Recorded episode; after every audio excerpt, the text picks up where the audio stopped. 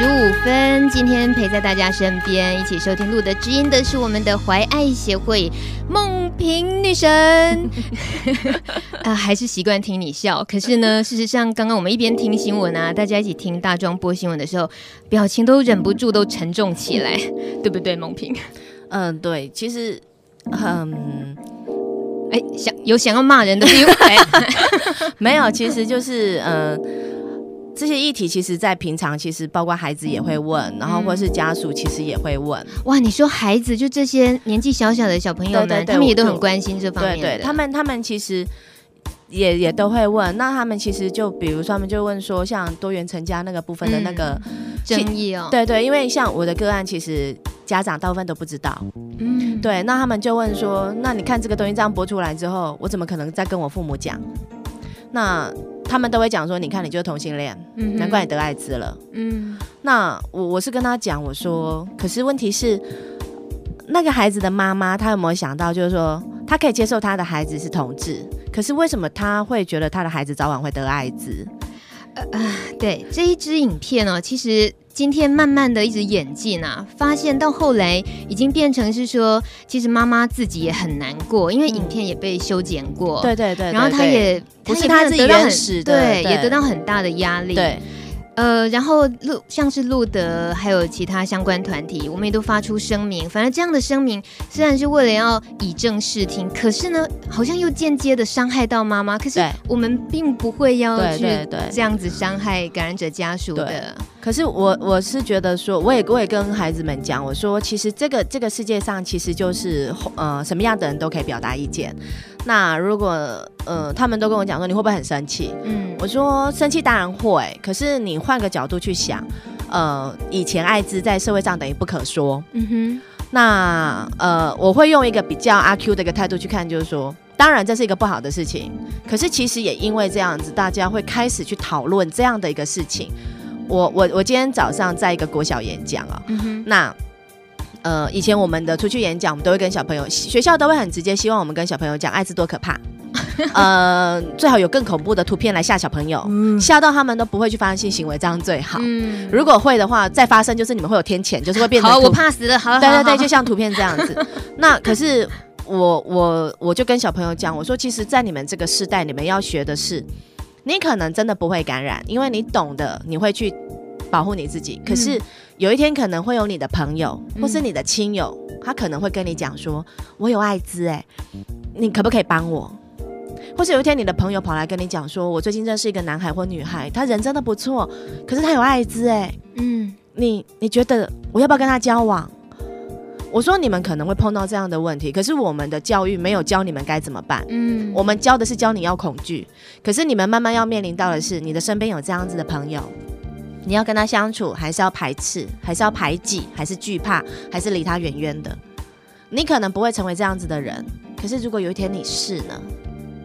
我们希望我们不要是那样子的人。对，可是如果说你很幸运的不是，可是他跟你求助了，嗯，他其实没有希望你帮他什么。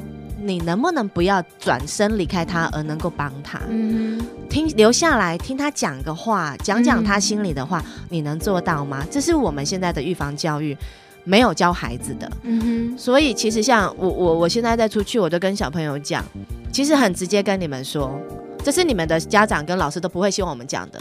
得艾滋真的不会怎么样。嗯，你如果好好照顾你自己，好好的服用药物，我们的目前的医学期刊研究说，你们可以活到七十五岁。可是这个我们人类，我们的人心跨不过去的是恐惧。对，我在知道这个病没事，我看到你我就怕，我我我我就怕。即使我知道它传染途径就是啊，经由血液性行为母体垂直感染，嗯、这三个途径我都没有。哇，这三个途径你讲起来好快哦，你几乎一秒内完成哎。哎，对，靠着吃喝的，我要练习。我觉得这是一种技能。可是问题是你就是会怕。所以其实，在看那个影片的时候，你可以看得到最大的其实就是恐慌。那我我就跟小朋友讲说，与其去告诉辩解，告诉人家说不要怕你，其实你要去活到一个就是说，让人家看到，即即使知道你是感染者，你可以告诉他，当你不知道的时候，你有没有觉得我跟你不一样？嗯哼。那你现在知道了，你还会怕我吗？用这样的方式去，真的就是用这样的方式去告诉别人，你跟别人没有不一样。我我觉得，我如果是坐在那个台下的国小生，就是这些小孩子啊，听到 梦婷姐姐这样子，我那个那个力气整个都来啦，有什么好怕的？没有，老色脸色都很难看。呃，在这样子的一些正确的认知，从小给他们的。建立起来之后，那以我们现在，比如说最近碰到的，像是多元成家方案，嗯、其实已经很多个那种声音发出来，是他们是刻意把它跟艾滋艾滋连接在一起。所以像是听众里面小鸟，他呢，他也有想请问梦萍呢，就是呃，像这些呃抨击，就是在多元成家这件事情上来攻击艾滋社群的，您的看法是怎么样？因为大家可能猜想梦萍的看法应该跟大部分跟艾滋机构 哎都一样啦，都一样，可能没有更一针见血。我觉得小鸟你有那种就故意要就是故意要呃你知道就是叫激将法对不对？你要故意刺激说梦萍应该不会有一针见血，好，马上一针见血给你看。因为呢，还要问说到底这个部分要怎么样大家。去去判断，然后去认定这个散播不实谣言啊、指控啊这些，谁该出来负责吧？是不是有谁需要受罚呢？他想听听梦萍小姐的意见。嗯，每个人有每个人的立场。那像我的小朋友也会很生气啊，我是跟他们讲，我说你有你的立场，他也有他的立场，他站在他的立场看事情，其实有没有对或不对，我觉得我们没有人可以去评论。那。有讨论，其实就有争论，其实就有讨论的空间。嗯，那我是跟小朋友讲，我说，与其你花时间在跟别人争吵跟辩解，其实你要去想的是，为什么他会这样子说？如果你站在他的立场，你能不能去去体谅？因为他就是没有站在立场，他他才会说出攻击你的话。你如果站在他的立场看看，其实你可以知道他为什么会这样子。嗯，那其实有争论就有讨论。那我我其实还蛮喜欢看到这样的情况的。因为他其实就被注意到了，对，然后它变成它不再是一个不可说的东西。那当然攻被攻击，其实不管是谁，其实都会受伤害。那我觉得这是社会进步的一个蛮好的一个方式。的确是哎，呃，能够像这种，我不知道是不是也因为我自己参与了路德知音的这个节目制作主持，所以对这方面特别敏感。可是真的感觉到，就是对于这方面的讨论是不会再那么的隐晦，然后或者是很自然而然就被筛选掉。对。然后大家很愿意，就是即使有很不一样的意见，甚至可能会伤害到别人，可是他就很想讲出自己的想法嘛，嗯、他就讲出来了。那我我觉得其实这很好的是，我我是教我的孩子，我说你要学着去尊重别人，嗯、他攻击你不代表你就要攻击回去，因为那个没有就没有一个空间。他说，可是他那么他讲的那么难听，我说他难听，可是。你的层次不需要跟他一样啊，对，那你的层次，他说，可是我讲的太有水准，他听不懂。我说，那你自己就要检讨，你讲的不够白话。你为什么喜欢这么模这么喜欢模仿小孩子讲话？他们真的都这么冲，是不是？小朋友其实会，其实会，可是其实这是孩子很可贵的地方。嗯，对他他会很直接表达他的想法。那我觉得说，其实这也是他们一个很好的一个学习方式。对，因为。我们的社会，包括学校教育、家庭教育，没有教他们这个，尤其是自己被误解啊。对，当然是，那那是真的，那真的很委屈。嗯，可是问题是，你要在这中间学到你如何对话，因为这个慢慢是他们要学的一个很重要的一个一个历程。嗯哼，呃，感染者，你以后一定在社会可以发生，可是你要在这样的状况下，你们要去学着告诉别人说，我有艾滋病，我没有错。嗯，社会觉得我有错，可是问题是。你要去告诉别人的是，我在对我自己负责任。嗯，对。那你们认为的错，难道真的是我该扛吗？嗯，对。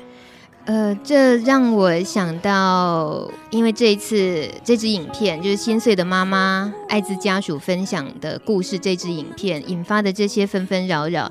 那一直到今天，这位妈妈她也都跟路德也有一些。表达他真的很难过，嗯、觉得影片也被扭曲、嗯、被剪接过，所以呃，路德当然是就我们所有的工作同仁，包括梦片一定一样，就是很心疼，像是你刚刚讲这些小朋友一样，他会觉得说，这个妈妈这个影片出来后，我哪还敢跟我的爸爸妈妈讲？一定也会心疼爸爸妈妈，他不希望父母亲去扛这些。好，所以呢，今天的路德金，我们一起来想。一首歌曲送给这位妈妈，好不好？大家反正都在网络上挂着嘛。哎，我指的挂着哦，OK，哦好。然后呢，大家集思广益一下哦。我们待会儿呢，请这梦萍帮我们挑选一首，哎，觉得真的很适合我们一起给这位感染者妈妈给她鼓励、安慰她的。哎，大家帮忙想办法啊！就今天的节目最后一首歌，我们就来播那一首，大家一起想一想。那这个背景音乐呢，我们听到的是孙燕姿《愚人的国度》。我很喜欢这首歌，呃，大家一边听，那顺便呢，琼美也要表达一下。哇塞，这个呢，有听众留言，阿庆啊，阿庆刚好，女神加油！我不知道阿庆是不是操这种口音，不好意思啊、哦，女神加油，因为有你的努力付出与关怀陪伴，让更多人都不寂寞，谢谢你。想问女神，当初进这个领域，家里有没有人反对啊？你都怎么样向你身边非同志的朋友们宣导？同志不等于艾滋，艾滋也不是世界末日呢。嗯，这个题目不错哦，阿庆。好，待会儿就请女神回答你这个问题。自己看清楚，不必再说假如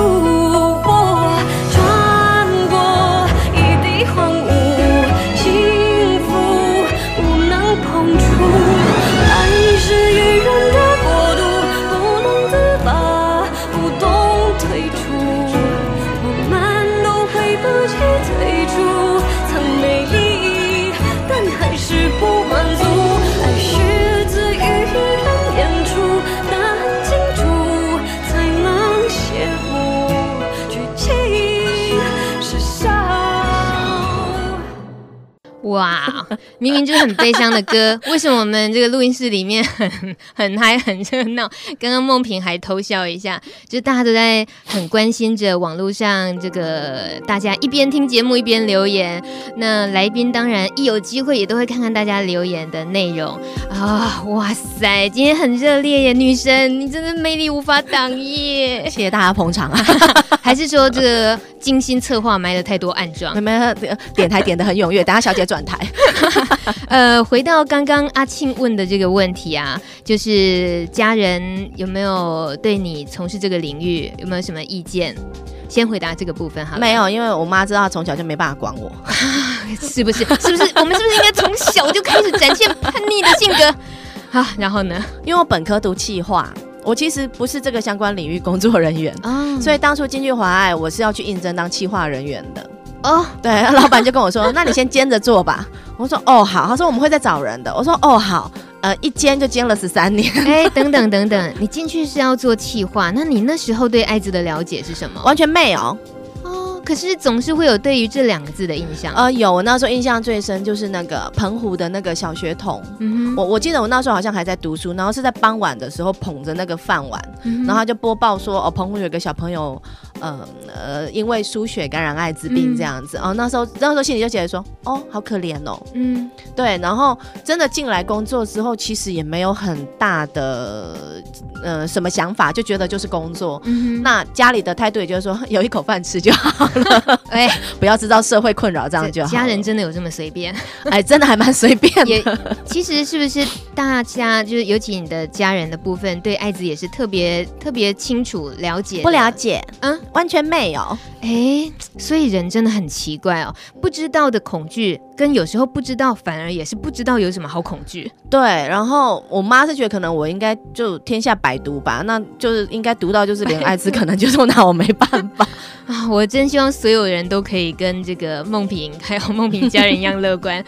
呃，其实哦，像是说会担心自己会不会有艾滋这件事情啊，我我今天就是网络上搜寻，然后我搜寻艾滋，搜寻怀爱的时候，突然出现一个关键字，一个关键字商品叫做艾滋自我检测，我吓了一跳，欸，哎、嗯，我想说，哎、欸，女生是需要乳房自我检测啊，嗯、可是艾滋有必要也要到鼓吹自我检测这个地步吗？